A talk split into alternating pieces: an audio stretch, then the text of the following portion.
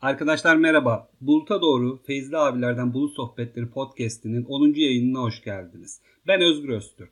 Her zamanki gibi diğer mikrofonda da Berk Ünsoy var. Berk merhaba abi. Merhaba Özgürcüğüm, nasılsın? İyidir Berk, seni sormalı, sen nasılsın? Benden de iyilik. Saat değişimini de yaşadık bugün. Yeni bir mevsime geçmeye başladık. Onunla beraber yeni bir haftaya da giriyoruz. Evet, kış geldi değil mi? Geldi kapımızda. Yani ben bu yılın bu dönemlerini aslında bir yandan çok seviyorum, bir yandan da çok pek sevmiyorum. Neden dersen şimdi Türkiye ile normalde bir saat fark var aramızda. Şimdi bu kış saatiyle beraber tekrardan 2 saat oluyor.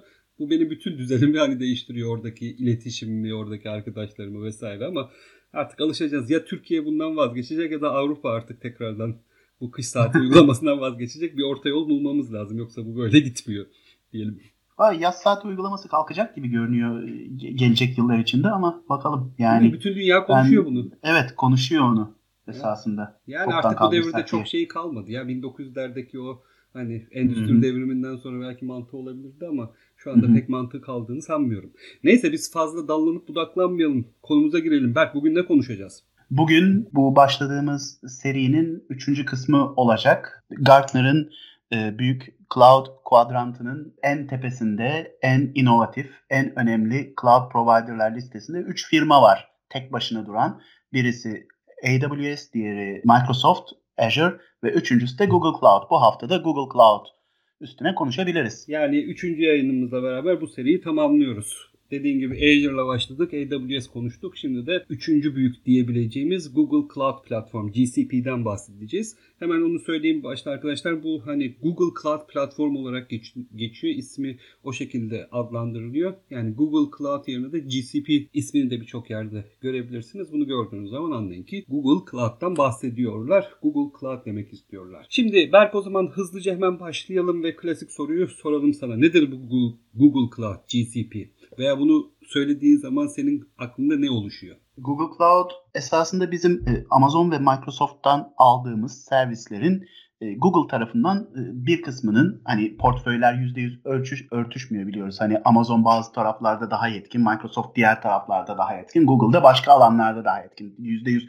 örtüşen bir portföy mümkün değil ama temel olarak hepsi cloud tarafında hizmet veriyor. Bu da aldığımız servislerin, kullandığımız hizmetlerin, cloud hizmetlerinin, cloud native çözümlerinin Google tarafından sağlanan versiyonları, Google tarafından sağlanan halleri diye düşünebiliriz esasında. Sen ne düşünüyorsun? Evet, bu Google'ın Cloud, yani çok fazla lafı uzatmaya gerek yok. Google'ın yani Cloud hizmeti. Fakat Google da aynı Microsoft gibi, hani Azure kısmında ben sana soruyu sormuştum, sana kaç tane Microsoft Cloud'u var diye. Hani orada da şunun cevabını vermiştim. 3 tane değişik Microsoft Cloud'u var işte. Office 365 yeni adıyla Microsoft 365, Azure ve Dynamics. Olmak üzere 3 tane var. Google tarafında da biz aslında 2 tane Cloud'dan bahsedebiliriz. Bir tanesi artık hemen hemen herkesin bildiği G Suite. Yani Google'ın, Gmail'in Enterprise versiyonu diyebiliriz. Bu da Google'ın altında aynı ekip tarafından yönetiliyor. Aynı CEO'ya bağlı. Aynı ekip bu işleri hallediyor. Diğer tarafı da işte bu GCP dediğimiz birebir AWS ve Azure'ın Google'daki karşılığı, yani Google'ın cloud hizmetleri, işte SaaS hizmetleri, PaaS hizmetleri, infrastructure, service hizmetlerinin ortak toplandığı bir platform. O başta hani şöyle söyledik ya, Gartner'a göre 3 tane büyük cloud platformu var. Azure, AWS, Google Cloud. Bu sadece hani Gartner'ın inovatif olarak bunlar en iyiler, bunlar daha fazla inovasyon gerçekleştiriyor şeklinde sunduğu şeyler değil. Aynı zamanda pazar payı olarak da böyle. Hani diğer ikisinde bahsetmedik ama hazır Google'dan bahsediyorken bu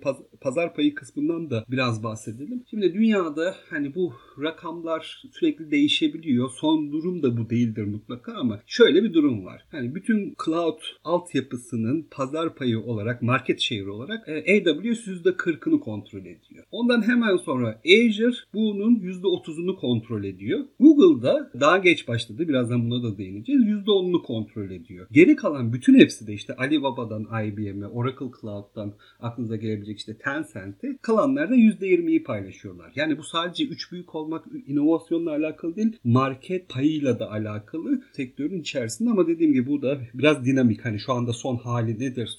Bu yeni 3. çeyrek sonuçları da açıklandı ona göre ne durumdadırlar bilmem ama 3 aşağı 5 yukarı durum böyle. Şimdi hemen şu soruyu sorarak devam etmek istiyorum. Şimdi Google Cloud bunların en yenisi. Diğer hepsinden daha sonra çıktı fakat bu kısa dönemde hani yaklaşık bir 4,5-5 senede %10'luk bir pazar payına ulaştı. Fakat diğerleri kadar fazla en azından bizim bölgemizde bilinen bir servis sağlayıcı değil. Özellikle hani Türkiye'de çok çok daha az bir kullanıcı kitlesi var. Ben burada sana şunu sormak istiyorum. Google Cloud dediğin zaman senin aklına ne geliyor? Sende ne hissettiriyor? Ben Google Cloud'u açıkçası çok fazla kullanmadım. Çok fazla karşıma çıkmadı. Kullanma imkanı bulamadım. Benim takip etmem daha çok yayınlardan, endüstriyel hani profesyonel takip şeklinde gerçekleşti. Benim Google Cloud denildiği zaman aklıma gelen alabileceğim değer olarak Google'ın mevcut network altyapısı, güvenilir ve hızlı network altyapısı, Kubernetes desteği ki yani birinci elden aldığımız bir destek bu. AI ve ML tarafındaki altyapısı, sunduğu olanaklar, API'ler, servisler ve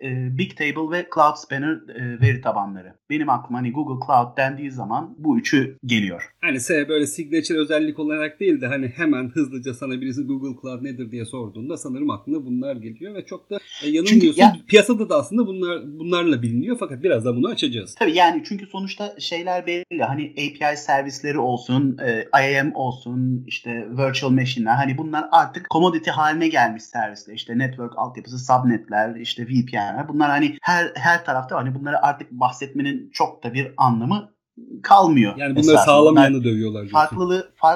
Farklılığı anlatan bunlar olmuyor. Bir cloud vendor'ın ismini söylediğimiz zaman aklımıza ilk bunlar gelmiyor. Çünkü bunlar artık standart, herkesin sunduğu şeyler ama farklılaştıran servisler karşımıza çıkıyor. Google Cloud'da da bunlar geliyor benim aklıma. Sen Google Cloud deyince ne geliyor aklına imaj olarak ilk? Şöyle söyleyeyim, ben Google Cloud dendiğinde imaj olarak aklıma gelmesinin yanında hani ondan bahsedeceğim ama ben Google Cloud'u da kullandım. Onu da söyleyeyim. Hani bunun üzerinde profesyonel anlamda projede yapmış bir insanım. Fakat bu kısma geçmeden önce hem aklıma ne geliyor hem de hani Google Cloud nedir biraz açıklamadan önce şöyle bir şey söylemek istiyorum. Şimdi Google firması hepimizin bildiği bir firma. Yani yıllardır en niş iki tane ürününü hepimiz kullanıyoruz. Hatta yani teknolojiyle alakası olmayan insanlar bile Google'u biliyorlar. Bir tanesi search, yani arama altyapısı, hatta artık Oxford sözlüğe bile Google'lamak diye geçen bir terim var. Hani oradan geliyor. Bütün internette aramanın %79'unu falan kapsayan bir firma. Hani oradaki market şehri çok büyük. Diğeri de YouTube. Bu iki büyük altyapıyı sunan firma, bu iki büyük altyapıyı bizlere ulaştıran firma. Şimdi bu iki büyük altyapı dediğimiz de aslında çok büyük. Şimdi onu da öyle düşünmek lazım. Yani sırf Google'ın bu search altyapısı ve YouTube altyapısı hani başlı başına onları yönetmek bir iş. Onları yönetmek bir iş olduğu için de Google zamanında bunları dünyanın her tarafına veri merkezleri açarak yaymak zorunda kaldı. Yani şimdi YouTube sadece Amerika'daki bir veri merkezinin üzerinden bütün dünyaya yayamazsın. Dolayısıyla ne yapman gerekiyor? YouTube'u barındırabilmek için, YouTube'u müşterilerine sunabilmek için dünyanın her tarafında veri merkezleri açman gerekiyor. Onların üzerinden sunman gerekiyor. Yani şunu söylemek istiyorum. Google zamanında bu hizmetleri sunabilmek için bir tecrübe kazandı. İşte bu veri merkezlerini oluşturdu. Daha sonra bunların altından büyük bir, hani bunların düzgün şekilde çalışabilmesi için çok büyük bir network oluşturdu. Hani en azından kadar Amazon ve Microsoft kadar, hatta belki onlardan da daha büyük bir network altyapısı da var. Yani kısacası o alanlarda tecrübeliydi bu adamlar. O alanlardaki tecrübelerini daha sonra da cloud'a taşımak istediler ve bu cloud'a taşımak istediklerinde de işte yanlış hatırlamıyorsam 2011 olması lazım. 2011'de bu işlere girişmeye başladılar. Bu işlere girişmeye başlamadan da önce fakat şöyle bir şey yaptılar. Şimdi o kısma gelmek istiyorum. Bu Google Cloud dediğimizden önce bunlar ilk olarak bizim hepimizin bildiği, birçok insanın da kullandığı, biliyorsun ki bir Gmail diye bir hizmetleri var. Mail altyapısı. Gmail ilk çıktığı yılları hatırlıyor musun Berk? Ne kadar büyük olay olmuştu. O zamanları şeyleri hatırlıyor musun? O zamanlar nasıl hani böyle internette sözlükte falan herkes hani Gmail abi çok ilginç. Çünkü o dönemler biz gene mail hizmetlerini ücretsiz şekilde alıyorduk ama Gmail çıktığında böyle çok temiz bir arayüzü vardı. Hani daha böyle düzgün şekilde işte spam filtreleri falan diğerlerine oranla çok çok daha düzgündü. Oradan büyük bir başarı yakaladı ve hemen hemen herkes bir tane Gmail hesabına sahip oldu. Daha sonra oradan edindikleri tecrübeyle dediler ki biz bunu gidip Enterprise'a satabilir miyiz? İşte ne yaptılar? Daha sonra işte bu Google Sheet, Google'ın Doc gibi hani web arayüzünden kullanılabilecek ofis suite'ini de buna entegre edilerek G Suite diye bir tane ürün çıkardılar ve bu da fazla fazlasıyla tuttu. Hani birçok firma bu hani mail altyapısı olarak ve özellikle bu hani collaboration tool olarak bunları kullanmaya başladılar. Ve işte yavaş yavaş oralardan bu cloud işlerine Google firması ısınmaya başladı. Sonunda da dediğim gibi bu GCP, Google Cloud Platform'u kurdular ve onun üzerinden çeşitli servisler veriyorlar. Bu servislerde işte az önce senin söylediğin gibi diğerlerinin sağladığı servislerin tamamı neredeyse bunlarda da var. Sayı aslında diğer iki büyüğe göre biraz daha düşük, onu da söylemek gerekiyor. Fakat daha rafine. Hani biliyorsun özellikle de AWS'te şeyler vardır ya, hani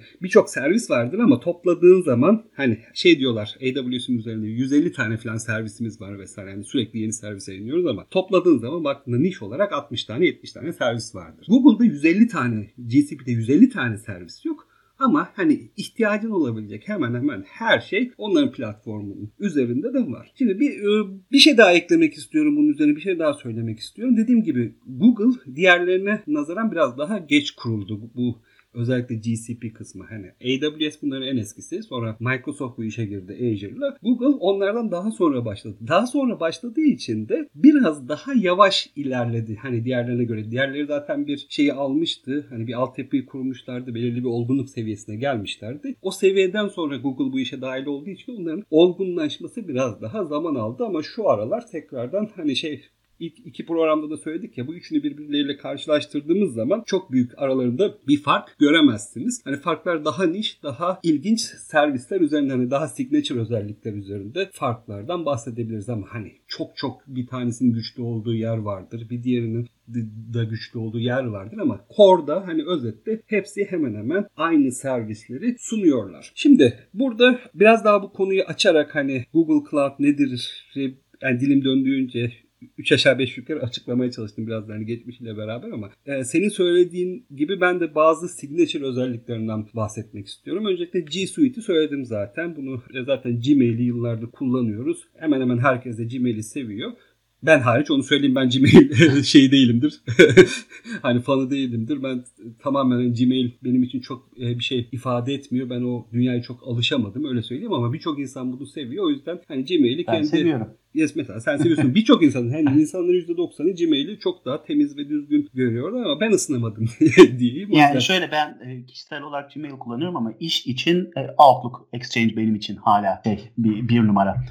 Bir de Gmail derken, G Suite derken şunu da altını çizmekte fayda var. G Suite sadece spreadsheet, prezentasyon, doküman yazım tool'u değil. G Suite'in arkasında farklı dillerle script yazabileceğimiz bir altyapı var. Kendi kodumuzu yazabileceğimiz, kendi add-onlarımızı, kendi tool'larımızı rahatça yazıp koyabileceğimiz bir altyapı var. Bu altyapı Microsoft Office 365 tarafında da var. Ama hani biraz bunu da altını çizmek lazım ki olay sadece verilen, browser'dan erişebilen editörleri kullanmak değil. Bunların arka tarafını, bunların entegrasyonunu, bunların farklı özellikler eklenmesi kısmını da kendimiz yapabiliyoruz. Aslında bak çok güzel bir noktaya değindin. Neden biliyor musun? Bu aslında şirketlerin karakteristiğini de ortaya koyan, şirketlerin karakteristiğini de gösteren bir tane done. Şöyle düşün şimdi, AWS ne? Retail'den geliyor. Daha böyle hani nasıl söyleyeyim, biraz daha böyle DevOps, biraz daha web tarzı şeylerin oluşturulması için uygun bir altyapı sunuyor.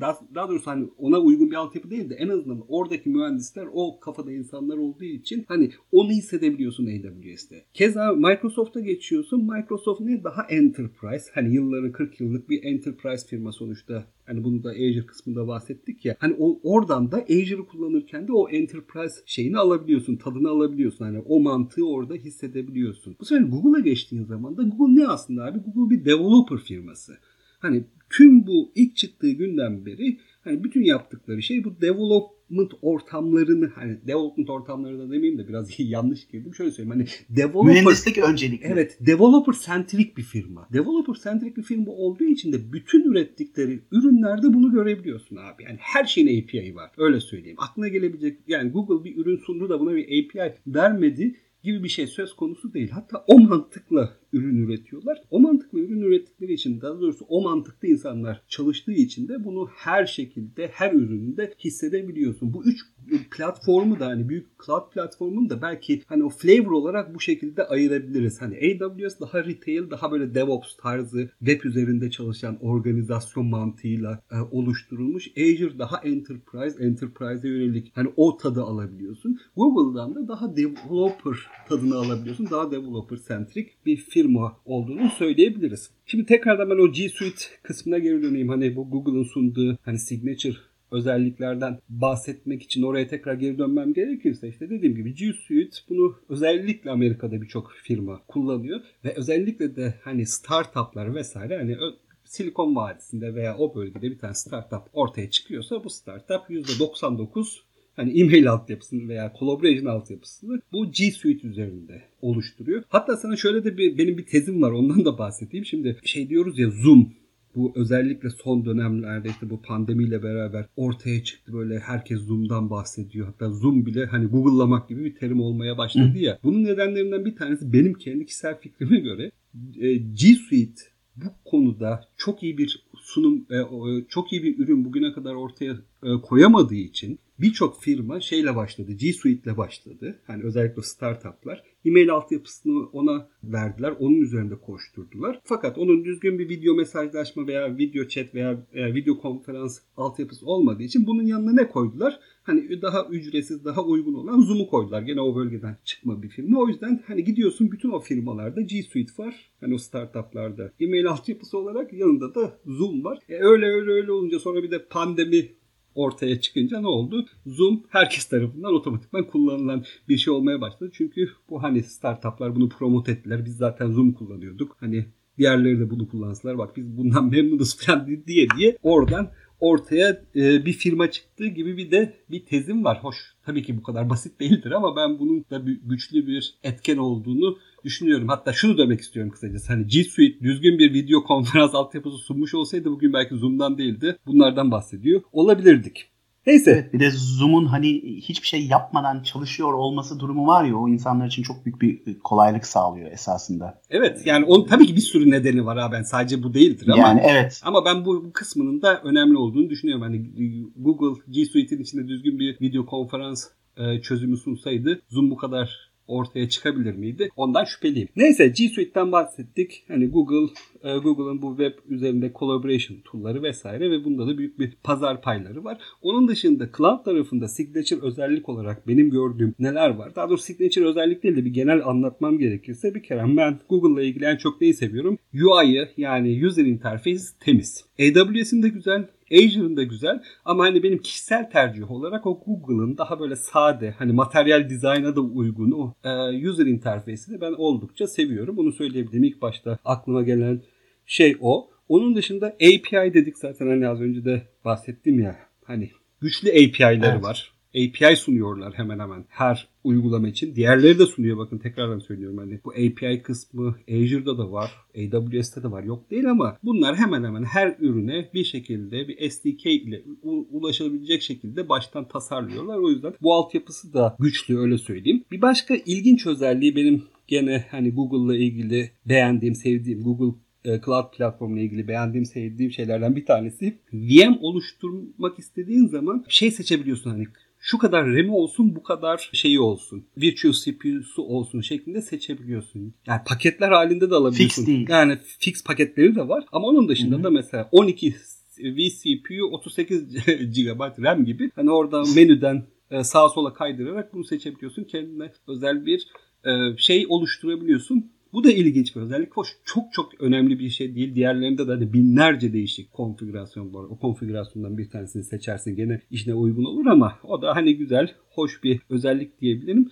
Bir de VM'leri hızlı oluşturuluyor. Çünkü Google hani bu rekabette öne geçebilmek için bazı bütün o şeyleri, türlerden, daha doğrusu bütün o instance type'lardan bir tane hani hazırda tutuyor. Öyle söyleyeyim. Arka tarafta daha değişik bir altyapı kullanarak zaten sıcak şekilde onları arka planda tutuyor. Dolayısıyla sen bir tane yaratmak istediğin zaman çok çok kısa zamanda bir virtual machine, bir sanal makine yaratabiliyorsun. Bu konuda hem Azure'dan hem de AWS'den daha hızlı ama her şeyde de değil. Hani her region'da da değil. Onu söyleyeyim ama belirli region'larda diğerlerinden hızlı olabiliyor. Bunlar direkt hani ilk etapta aklıma gelen şeyler. Bunların dışında az önce sen de söyledin, hani ML ve AI yani machine learning ve AI konusunda Google öncü firmalardan bir tanesi. Bunu kabul etmek gerekiyor. Bunu söylemek gerekiyor. Hatta yıllardır da bu ML modellerini de bize şey yaptırıyorlar biliyorsun. Hani bize eğittiriyorlar. Hani bir mesela bu CAPTCHA mevzuları var ya. Hani şey seçiyorsun bir yere girdiğin zaman.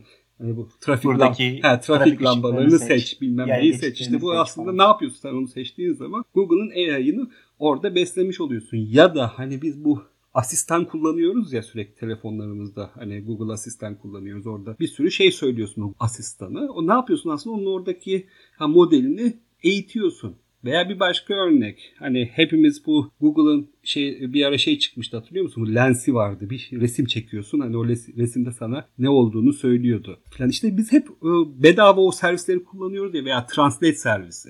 Hani hemen hemen herkesin kullandığı Google Translate var. Hatırlıyor musun? İlk başlarda çok daha kötüydü ama son 1,5-2 senedir ne kadar gelişti. Artık epey iyi. Yani şöyle söyleyeyim. Almanca İngilizce arasında neredeyse birebir çeviriyor. Yine Türkçe'de bazı hani Türkçe İngilizce, Türkçe Almanca da belki yani ben kendi kişisel kullanımım için söylüyorum ama belki eksikleri var ama İngilizce Almanca arasında neredeyse birebir hani çeviri yapıyor. O hale geldi. Nasıl o hale geldi? Biz yıllardır bedavaya kullanıyoruz değil mi bu Google Translate'i? Bir sürü hani şey orada translate ediyoruz gündelik hayatta. Aslında biz onları orada translate ederken ne yapıyoruz aynı zamanda? Google'ın AI'ını arka tarafta eğitiyoruz. İşte Google yıllardır bu işleri yaptığı için AI altyapısı güçlü ve Google Cloud'un altında da işte Vision, Natural Language AI, işte Speech API, Translation API diye 4 tane bu API'yi bizlere sunuyor ve biz bunların üzerinden hani kendi uygulamalarımızı bu API'larla, bu servislerle besleyebiliyoruz ve bu servislerin gücünü kendi uygulamalarımızın içerisinde de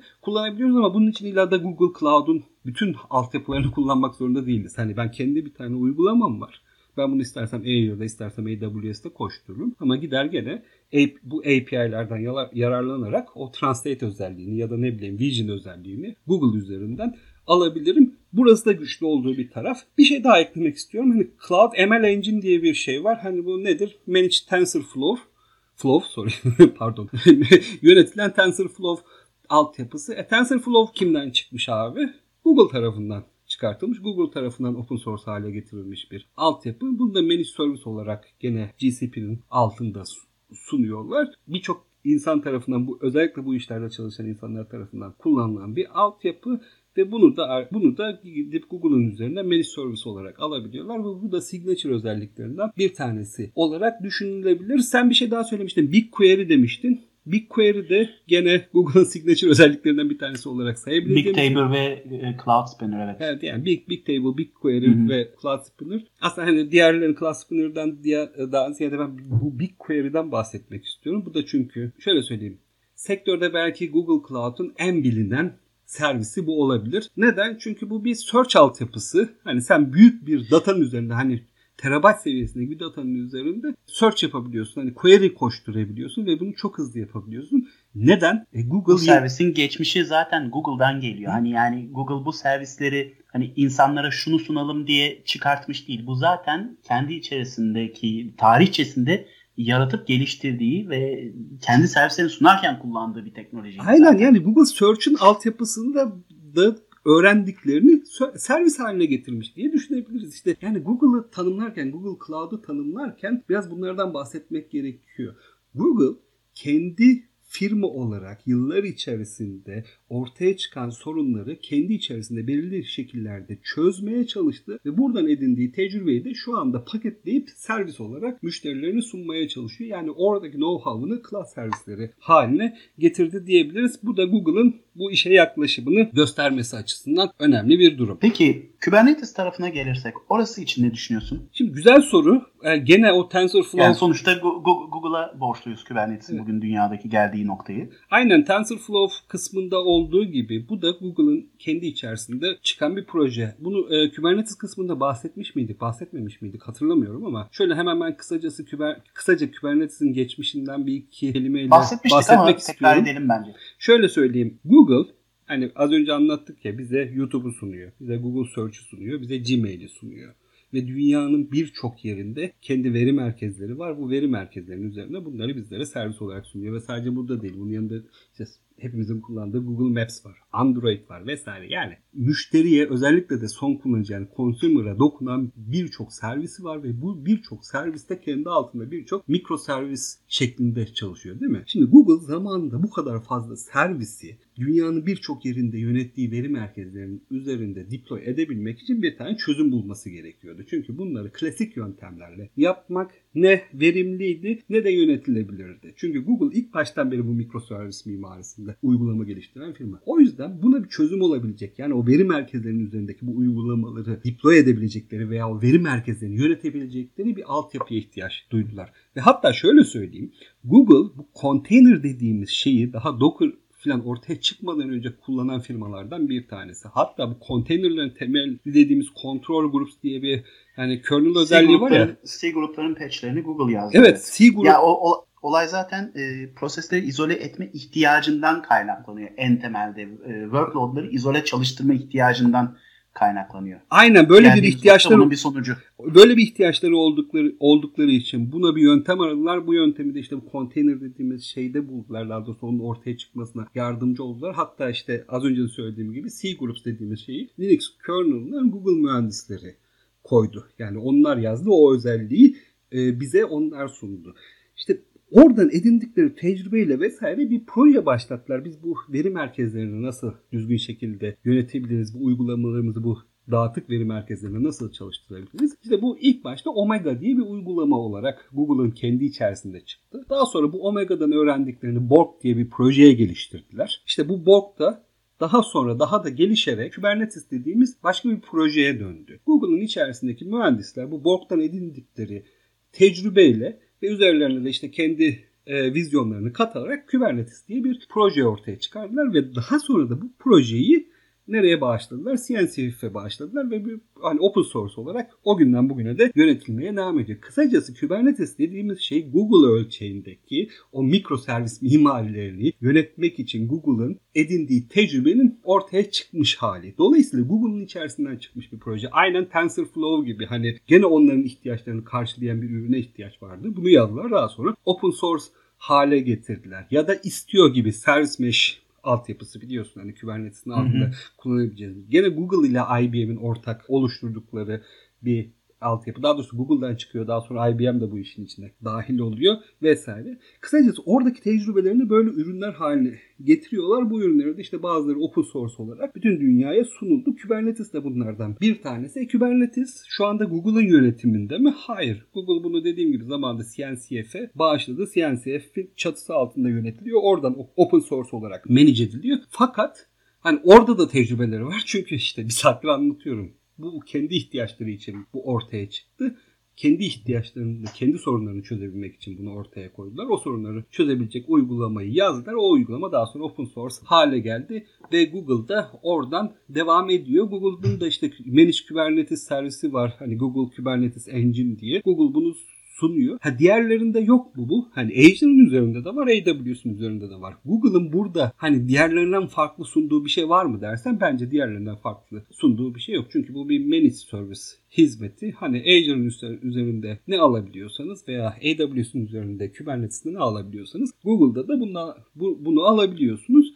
Fakat hani bu da onların ilk projelerinden bir tanesi. Hani Google Cloud Platform ortaya çıktığından beri var ve orada da stabil şekilde çalışabiliyor ama sadece şey olarak düşünmesinler. Yani bunu söylemek istiyorum. Hani Kubernetes kullanacaksanız Google Cloud kullanmanız gerekiyor diye bir şey yok. Aralarında gerçekten bir fark yok. Hatta şöyle bir örnek veriyorum ben bunu hani anlatırken. Bu şeyin Kubernetes'i oluşturan, Kubernetes'i ortaya çıkaran 3 mühendisten bir tanesi şu anda Microsoft'ta bu open source'un başında VP olarak çalışıyor. Hani tamam, hani bu adam orada Google'da çalışırken bu ortaya çıktı ama şu anda o adam bu Microsoft'ta Azure'ın open source kısmını yönetiyor. Yani bunlar geçişken şeyler. Orada da 3 tane hoşta 3 büyük firma var. Bunların arasındaki mühendisler de oradan oraya geçip oradan oraya geçebiliyorlar. O yüzden uzun lafın kısası, pardon biraz uzattım ama Kubernetes Google'ın altından çıktı. Google'ın Cloud platformunun altında da bu Kubernetes servisi managed service olarak sunuluyor ama tek alternatif bu değil. Diğerlerinden de benim kişisel olarak görüşüm, çok büyük bir farkı yok yani. Özellikle Google Cloud'u sırf Kubernetes için seçmemize gerek yok. Şimdi Berk, ben sana bu noktada bir soru sormak istiyorum. Ben çok çok fazla konuştum ama biraz da senden almak istiyorum, feedback almak istiyorum. Eminim ki yani haberleri takip ediyorsun ve haberini duydun. Bu Google 2 sene yaklaşık 1 sene 10 ay önce bir CEO değişikliği oldu. Yeni bir CEO geldi ve ondan sonra işler biraz daha değişmeye başladı. Sen ne düşünüyorsun bu konu hakkında? Hani Google'ın o CEO değişikliğinden sonra Google'da bir farklılık görüyor musun? Veya ondan önce edindiğin izlenimle o CEO değişikliğinden sonra edindiğin izlenim arasında bir fark var mı? Bir fark evet var. Yani CEO değişikliği bazen iyi oluyor, bazen kötü oluyor. Burada Google'ın söz konusu olduğu bu durumda Google Cloud Platform'un gelişmesi açısından faydalı olduğunu söyleyebiliriz. Çünkü birkaç sene önce şöyle bir beklenti demeyeyim de şöyle bir imaj vardı Google Cloud üstünde. Google Cloud Enterprise değil, Google Cloud Support'unda problem var türünden şeyler söylenebiliyordu. Bunların ciddi şekilde azaldığını görüyoruz, duyuyoruz. Şu anda Google Cloud'un hem bireylere hem şirketlere yüksek kaliteli hizmet servisi sunabilmesi açısından kapattığı alan süratle kapanmaya başladı CEO değişiminden sonra. Thomas Kurian. Evet. Yanlış hatırlamıyorsam. Thomas Kurian. Kendisinin gelişinden sonra bu mesafe süratle kapanmaya başladı. Zaten bahsettiğin yayının başında %40, %30, %10 diye belirttiğimiz şeyin esasında bu payların da değişmesinin arka planda yatan noktalardan birisi de bu değişim. Kendisinin getirdiği vizyon ve Google Cloud'a kattığı yeni bakış açısı esasında. Bu açıdan oldukça faydalı oldu diyebilirim. Yani imajının çok hızlı bir şekilde değiştiğini görüyoruz. Mesela Google Cloud şu anda multi-cloud projeler herkesin projesi değil. Herkes multi-cloud istemiyor ama isteyenler için Google Cloud çok ciddi bir stratejik partner durumunda şu anda. Stratejik bir sonuçta low yükünü Amazon'da koyacaksın, multi cloud yapacaksın. Öbürü de Google olsun veya Azure, diğeri de Google olsun şeklinde çok ciddi bir kayma var. Bunun en önemli sebeplerinden bir tanesi de esasında Google'ın kendisinden CNCF'de bağışlayarak ortaya kattığı Kubernetes. Kubernetes esasında çünkü Kubernetes sunduğu çalışma şekli itibariyle multi-cloud çözümleri kolaylaştıran bir altyapı. Düşün şimdi Kubernetes olmasaydı biz bunu nasıl yapacaktık? Aynı kodu bir yazıyoruz. Virtual machine'ler, container'lar bir Azure için yazıyoruz. Bir AWS için yazıyoruz. Bir Google için yazıyoruz. Bunun bir eforu belli ortada DevOps tarafında. Bir de altyapıyı tamamıyla Kubernetes üstünden düşünüp bunu farklı cloud provider'larda yönetmeye çalışmanın getirdiği kolaylıkları bir de düşün. Bu ikisi birleştirildiği zaman esasında Google'ın neden çok ciddi bir alternatif. Bir yerin birinci ortağı Microsoft olabilir. Bu çok standart bir şey. Sonuçta onlarca yıldır bir sürü ticari ilişkisi olan bir kurum. Ama yedeklilik açısından, stratejik planlama açısından Cloud Native çözümler ve Kubernetes'i pencerenin içine aldığımız zaman Google bir anda önümüze alternatif olarak partner olarak düşüyor. Evet, alternatif olarak stratejik partner olarak düşüyor. Ve bunda da Thomas Kurian'ın getirdiği vizyonun, değişimin payı büyük. Kesinlikle doğru diyorsun. Bu soruyu özellikle sormak istedim. Bu konuyu özellikle açmak istedim. Çünkü şöyle söyleyeyim şimdi. Google'ın piyasada şöyle bir şeyi var. Nasıl söyleyeyim? Şöyle bir imajı var. Biliyorsun bugüne kadar Google bize hep consumer tarafında ürün sundu değil mi? G Suite'e kadar herhangi bir Google'ın özellikle enterprise firmalara veya diğer başka firmalara sunduğu çok fazla çözümü yoktu. Maps'i var, tamam, Maps'in belirli bir enterprise altyapısı var ama onun dışında Google ne diyebiliyoruz? Search'ün üzerinde reklam, YouTube. Hep consumer ürünleri ve onun dışında da ürettikleri ürünler hep consumer'a yönelikti ve o yüzden de çok kolay şekilde proje kapatabiliyorlar. Hatta çok fazla bununla ilgili geyik vardır, meme vardır biliyorsun bu özellikle evet. Şu RSS reader vardı ya, onu kapattıktan sonra bayağı bir tepki çekmişti. Çünkü Google'ın belki de insanların en sevdiği şey oydu. Uygulaması oydu. Onu şart diye kapattılar. Onun dışında da biliyorsun Google bugüne kadar binlerce proje yaptı. 3 ay denedi, 4 ay denedi, çat diye ondan sonra kapattı. 5 ay denedi, kapattı. Hı-hı. Şimdi enterprise tarafta bu biraz kabul edilebilir bir şey değil biliyorsun. Bir şeye başladık biz, 6 ay sonra Google bunu kapatacak korkusu olursa insanlar bu platforma biraz soğuk durabilirler ve haklılar. Çünkü enterprise'da bu 5-6 aylık planlar yapılmıyor. Sen girdiğin zaman oraya en azından 3 senelik plan yapıyorsun. O yüzden Google'ın bir servisi. Çok daha uzunları var. Google'ın bir servisi. 10 sene, 15 sene için yapılan anlaşmalar, kurulan altyapılar var. Hı hı. Yani Google 3 ayda bir servis kapatan bir firmayken sonuçta Enterprise tarafa girdi. Acaba burada da mı böyle bir şey olacak diye korku insanları bu platformdan biraz açıkçası soğuttu zamanında. Fakat daha sonra işte bir 19 ay önce mi 18 ay önce mi tam tarihini hatırlamıyorum. Ne yaptı Google? Bir CEO değişikliğine gitti. Bu arada Google derken şey diyeyim, hani Google'ın tepe firmasından bahsetmiyoruz. Google'ın altında işte bu Alphabet değil, Google da değil. Google'ın altında GCP yani bu Cloud bölümüne ayrı bir CEO'su vardı. O CEO'da değişikliğe gittiler ve işte Thomas Kurian eski bir Oracle yöneticisi. Oracle'da 22 sene çalışmış bir insan, Hindistan temelli. Hatta çok da ilginç, bunu ben araştırma yaparken açıkçası bunu bilmiyordum ama dün öğrendim. Bir de ikiz kardeşi varmış bunun. NetApp'in CEO'suymuş o da. Yani bu Kurian kardeşler işte 22 senelik bir Oracle Executive, orada da bayağı başarılı işler yapmış bir insan getirdiler. Google'ın bu Cloud platformunun başına CEO olarak atadılar. Ve atandıktan sonra da çok hızlı şekilde şunu yaptı. Biz Enterprise tarafta çalışıyoruz. Bu Enterprise tarafta düzgün çalışabilmemiz için de bizim 2 tane şey düzgün yapabilmemiz lazım. 1- Sales ekibimiz güçlü olacak. Çünkü Enterprise biliyorsun şey değil, hani kredi kartıyla gireyim de senin üzerinden Cloud platformu alayım. Böyle bir dünya yok Enterprise'da.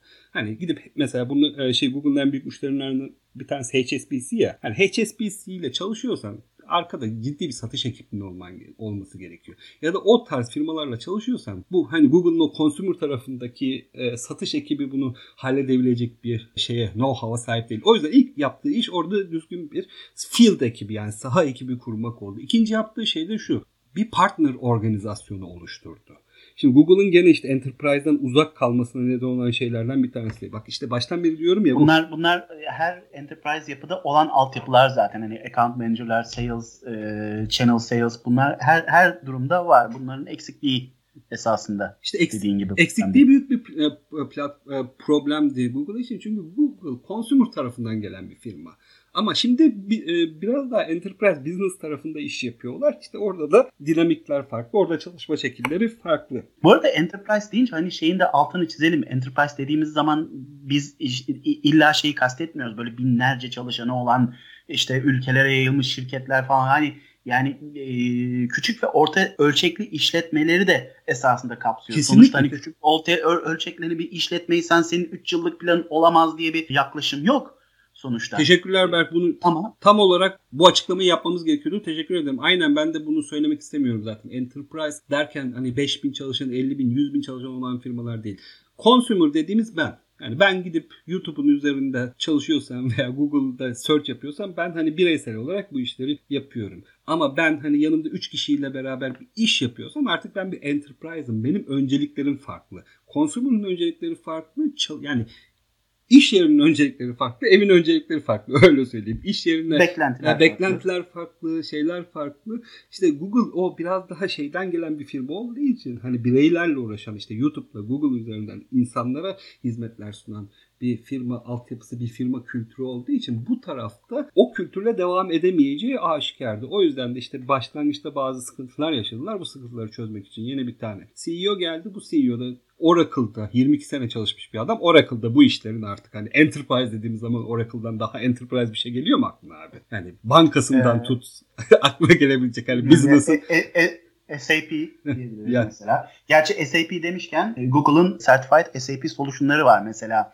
Hani ciddi, hani büyük ölçekteki enterprise'ların ortaklıkları için, bunlarla iş için mesela SAP Google Cloud üstünde sertifikalı olarak çalışabilen bir ürün. AS400 mainframe'leri IBM ortaklığıyla beraber Google üstünden kullanabiliyoruz mesela. Hani bunlar bu yönetim değişikliğinden sonra Google'ın evet ben en ufağından en büyüğüne enterprise'ın her alanında olacağım taahhüdünün realize olmuş kanıtları diyebiliriz. Evet, oralarda gerçekten ciddi olduklarını gösterdiler. İşte az önceki söyleyeceğim şeyi bitirirsem yeni CEO ile beraber işte field ekibini kurdular. Field ekibinin dışında da çok güçlü bir partner ağı oluşturmaya başladılar. Hani bunu anladılar. Şimdi bir de şöyle bir durum var biliyorsun Cloud'da. Hani bunu hepimiz gündelik hayatta yaşıyoruz. Hani ister küçük orta büyüklükte bir firma ol, istersen enterprise bir firma ol. Tamam, kendi ekibin olmak zorunda içeride bunu yöneten ama genelde iş yüklerini senin adına bir başkası yönetiyor değil mi? Hani şimdi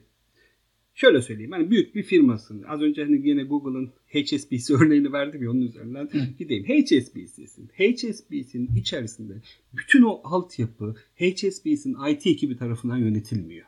Özellikle cloud'un üzerinde filan proje yapıyorlarsa bunları third party firmalarla, işte partnerleriyle veya çalıştıkları third party firmalar üzerinden alıyorlar. Yani o firmalar o iş yüklerini HSBC için gidip cloud'un üzerinde yönetiyor. Bunu da nasıl sağlayabilirsin? Bunun için senin sertifikalı, yetişmiş elemanı olan, onları eğittiğin, senin dilinden konuşan ve o projenin içerisinde davet edip şey yapabileceğin, hani ellerinden tutup o projeye dahil edebileceğin büyük bir partner ağının olması lazım. Google'ın böyle büyük bir partner ağı yoktu. İşte yeni CEO ile beraber ikinci büyük yaptıkları şey de bu partner ağını oluşturmak oldu. Özellikle Amerika tarafında. Avrupa'da da oluşturdular ama özellikle Amerika tarafında çok büyük bir partner ağını sıfırdan kurmaya başladılar. Daha doğrusu sıfırdan demeyelim de belirli bir altyapısı vardı. Onu çok çok büyüttüler. Şimdi bak, diğerlerine neden bunlardan bahsetmedik abi?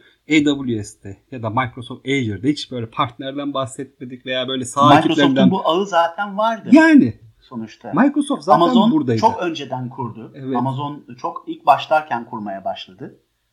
İşte bu, o yüzden bahsetmedik. O yüzden yani onlar da hiç bahsetmemize bile gerek yoktu. Çünkü hani dediğim gibi Microsoft zaten hani bununla ünlü bir firma. Microsoft dünyanın en büyük partner ağlarından bir tanesine sahip firmalardan biri. Hani o alanda zaten çok çok gelişmiş bir şey var. Keza satışı da öyle. Yani Microsoft gene satış konusunda 40 senelik bir satış ekibi var. Field ekibi, yani saha ekibi falan, bunlar hiç Microsoft'ta bahsetmemize gerek yok. AWS'de de öyle. AWS'de ilk girenlerden bir tanesi olduğu için o ekibi zaten yıllar önce kurdu. Gene partner ekibi çok güçlü. Hani kendi saha ekibi çok güçlü. Google'da bu yoktu. İşte son 2 sene içerisinde Google bunları ortaya koydu ve oradan büyük bir büyüme, yani, ivmesi yakaladı. Yani %8'lerdeydi bu pazar payı. Şu anda %10-11'lere falan çıktı 1,5 sene içerisinde. Bu partner ağından bahsederken şunu da altını çizmekte fayda var bence. Bu partner ağı sadece hani satış, tamam satış bunun çok ciddi bir parçası ama sadece satış değil. Sonuçta bu Amazon'un olsun, Microsoft'un olsun bu partner ağlarının sağladığı servislerden birisi de best practice dediğimiz şeyleri, yenilikleri, müşteri problemleri, yenilikleri iletmek, müşteri problemlerini toplamak. Bu iki yönlü bir veri akışı var burada. Sonuçta hem AWS olsun, hem Microsoft olsun, hem Google olsun geliştirdikleri servisleri sadece kendi bakış açılarından geliştirmiyorlar. Sahadan topladıkları feedbacklere göre de çok fazla değerlendirme yapıp özelliklerin sırasını değiştirip başka özellikler getirip, hani bu çok ciddi ve olması gereken bir kanal. İnsanların, aynı zamanda müşterilerin bu partner ağları üzerinden Google'a feedback verip hangi servislerin ne şekilde olmasını istedikleri konusundaki bilgileri toplayabilme açısından da önemli. Bu işler şeyle yürümüyor çok fazla. Hani ben buradan ticket açtım Google'a, işte 2 hafta sonra evet bir feature'lar, bir şeyler olan ama yüksek seviyedeki feature'lar, altyapıya yönelik olan özellikler, geliştirmesi daha uzun olan şeyler bu partner kanalları üstünden toplanabiliyor ve bu toplanma sırasında partner kanallarının şöyle bir olanağı oluyor. Yani dünyanın bir tarafından şu altyapı için şöyle bir istek geldi, öbür taraftan da geldi, bu taraftan da geldi. Bunlar bir havuzda toplanıp, incelenip global bir karar almasına sağlıyor aynı zamanda Google'ın. Bu da bu partner kanallarının var olmasının en önemli sebeplerinden birisi. Servislerin nereye gitmesi gerektiğini müşterilerle beraber ortak karar verebilmek. İnsanlar neyi görmek istiyor, hangi özellikleri istiyorlar, nelerden şikayet ediyorlar gibi bilgileri almanın en etkili yolu, küçük ve orta dereceli büyük şirketlerle çalışırken yolu bu esasında. Yani hiçbir büyük şirkette şeyi görmeyiz. Ciddi bir altyapı yatırımları olsun ama beklentilerini, isteklerini ticket açarak yapsınlar. Hayır, account manager'larıyla otururlar, toplantı yapılır, anlatılır, şey yapılır. Bu kanallar üstünden yürür böyle şeyler. Evet, esasında. O kanalların yoksa işte ya hep baştan beri söylediğim şeye sağır olursun. Evet. O kanal yoksa sağır olursun. Baştan beri söylediğim şeye geliyoruz gene. Yani evet, Google abi, consumer tarafından gelen bir firma olduğu için bu taraflarda tecrübesi olan bir firma değildi. Hani buradaki dinamikleri çok fazla bilen bir firma değildi. Bu sadece bu arada benim görüşümde değil. Hani git insanlar bir internette hani bu cloud'la ilgili analizleri okusunlar. Herkesin söylediği şey bu. Google buradan geliyor. Buradan geldiği için de bunlarla ilgili çok fazla deneyimi yoktu. İşte CEO değişikliği bu açıdan Google'a çok fazla yaradı. Çünkü o dünyayı çok çok iyi bilen, hani Oracle'da o işi yıllardır yapmış, C-level'a gelmiş. Hatta bu Oracle'ın CEO'sunun adam neredeyse sağ kolu olarak o firmada bulunmuş. Şöyle bir makale okumuştum bununla ilgili. Hani bu şeyin Oracle'ın CEO'su son kararı almadan önce bu adama soruyormuş. Öyle bir durumdaki bir adam, hani oranın artık her türlü şeyini bilen bir adamı bunun başına getirmeleri çok farklı bir yöne doğru kaymalarına neden oldu ve orada ilerliyorlar. Ama şöyle de bir sıkıntı var, hala insanlarda şey korkusu da var açıkçası. Hani Google burada devam edecek mi? Google burada gidecek mi? Google, çünkü hani eskiden beri söylüyorum yani 3 ayda bir değişik servis kapatan bir firma olduğu için acaba buradaki o pratiğini de devam ettirecekler mi diye bir korku vardı insanlarda. Ama bunu da çok fazla şekilde hayır biz buraya çok ciddi yatırım yapıyoruz, burası bu şekilde devam edecek diye açıklamaları da var. Evet, güven zaten zamanla kazanılan bir şey. Hani sözden ziyade zaman ve hareketlerle kazanılan bir şey. Dolayısıyla yaşayarak göreceğiz. Evet, böyle de diyerek bugünü de kapatalım. Belki 50 dakikaya geldik neredeyse. Gene laf açıyor derken bu bölümü de 50 dakikaya getirmiş olduk ve böylelikle de bu 3 bölümlük serimizin sonuna gelmiş olduk. Eklemek istediğim bir şey var mı bugünün konusuyla ilgili veya bu 3 bölümlük seriyle ilgili? Güzel bir seri oldu bence. Eklemek istediğim başka bir şey yok. Bilmediğim bir sürü de şey öğrendim senden bu yayında. Eksik olmayasın. Rica ederim. Ben de senden her gün öğreniyorum abi. Böyle öğrene birbirimizi geliştirmeye devam edeceğiz diyerek bugünü de kapatalım. Ne dersin? Evet. O zaman hoşçakalın arkadaşlar. Hoşçakalın. İyi haftalar.